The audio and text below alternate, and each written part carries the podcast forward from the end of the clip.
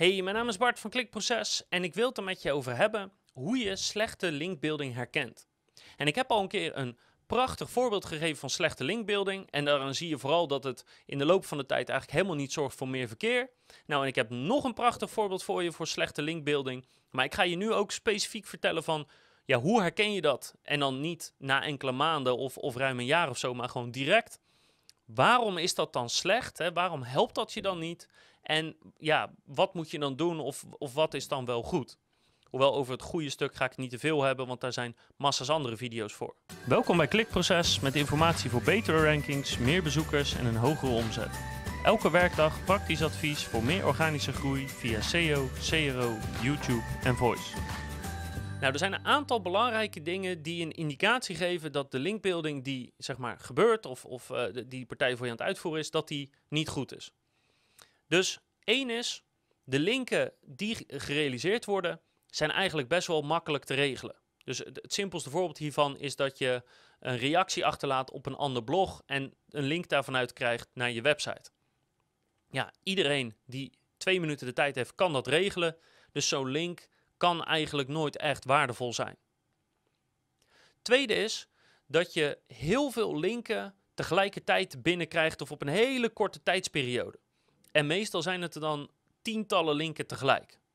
Want dat is namelijk een indicatie dat er op een of andere manier iemand gewoon linken kan plaatsen op bepaalde websites. En nou ja, dan ga je weer naar het issue toe van oké, als het zo makkelijk is, dan kan iedereen het doen en dat maakt het niet zo waardevol.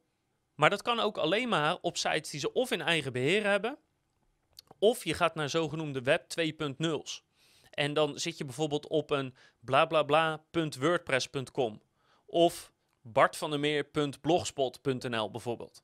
Weet je, van die mini-sites op een andere domeinnaam. En als je zo'n site ook ziet, denk je van oké, dit is een beetje een amateur die hier zo mee bezig is. Een ander voorbeeld daarvan is bijvoorbeeld linkpartners. Weet je, als je linkpartners hebt, kan je in theorie op vrij grote schaal kan je dat regelen. En dan kan je in hele korte tijd heel veel linken regelen. Maar ook daarvoor geldt, ja, als je in zo'n massa, zeg maar, linken kan regelen, is dat meestal geen goed teken. En de volgende indicator is, en dat geldt voor alles, als er op de pagina waarop jij de link vandaan krijgt, heel veel andere linken staan die helemaal niks met jouw onderwerp te maken heeft. Wat duidelijk maakt dat die pagina gewoon ja, volledig willekeurig is. En daar zijn linkpartners dus een goed voorbeeld van. He, dan heb je een linkpartnerpagina, daar staan 30 verschillende linken op. En de ene is naar een glazenwassen, en de andere is naar iets over sieraden, en de volgende is over een autolease. Er zit totaal geen verband in. En ja, zo'n pagina zou je ook eigenlijk aan niemand durven laten zien. Dat betekent niet dat als er heel veel linken op een pagina staan, dat dat per definitie slecht is. Maar het moet dan wel een bepaalde samenhang hebben. Bijvoorbeeld als je de top 20 tools hebt ergens van, of software, of bepaalde bedrijven. Dan kan het wel waardevol zijn, want je hebt dingen uitgezocht en gecategoriseerd om een handig overzicht te maken. Dat is wel logisch, maar als je op zo'n pagina komt, dan zie je ook van hé, hier is tijd en aandacht aan besteed. Hè? Dit zijn de 20 beste WordPress plugins voor beginners. Oké, top, daar heb ik wat aan. Vaak zie je dan ook dat het niet alleen zomaar linken zijn, maar het is ook een stukje uitleg. Er zit vaak een screenshot bij, er is wat zorg en tijd aan besteed. In plaats van gewoon klap, 20, 30, 100 willekeurige linken op een pagina. Dus daarin is het grote verschil, heeft wat nu online is gezet, heeft dat nou daadwerkelijk een functie? Zou iemand het lezen? Heeft het nut of niet? Ja, en hoeveel linken je dus per keer binnenhaalt, kan ook een slecht teken zijn. Kijk, natuurlijk als jij een linkbuilding budget hebt van duizenden of 10.000 of 100.000 euro's, of je draait gewoon echt een grootschalige linkbuilding campagne, dan kan het natuurlijk voorkomen dat je in korte tijd veel linken binnenhaalt. Tuurlijk kan dat. Maar in de praktijk gebeuren zulke campagnes niet zo heel veel. Wat betekent dat als je maar een klein budget hebt van 500 of 1000, van mijn part 5000 euro, ja, daar kan je niet opeens 100 linken van hebben in een week. Weet je, dat is gewoon onmogelijk. Tenzij, nou ja, je dus naar die slechte linkbuilding gaat. Waar je het ook vaak kan herkennen, is de domeinnamen zelf. Dus één, dat je op domeinnamen genoemd wordt die gewoon niks met jou te maken hebben. Hè? Je verkoopt sieraden en je staat op 123glazenwassen.nl. Of de domeinnamen zijn heel typisch, van online de beste telefoonbestellen.nl. Of vergelijk alle mobiele abonnementen.nl. Weet je, dan voel je of zie je al een beetje van, ja, dit is echt zo'n SEO-domeinnaam in plaats van dat het branded is, zoals bijvoorbeeld Klikproces, wat niks betekent op zich. Waar je ook huiverig voor moet zijn, is als je, niet alleen als je zeg maar veel linken in één keer binnenhaalt, maar als alle linken alleen maar een hele hoge score hebben. Dus een hele hoge DR of DA of TF, net hoe je het wil zien. Want normaal gesproken tijdens een linkbuildingcampagne haal je niet alleen maar hele grote linken binnen, tenzij je daar specifiek op richt. Dus vaak, en zeker als dat dus in grotere getallen, hè, dat je er in één keer 10 of 20 of 30 binnenkrijgt, en het zijn alleen maar van die hoge DR-linken, dan is dat een teken dat je dus op zo'n WordPress.com-site staat, of dat er iets niet helemaal in de haak is.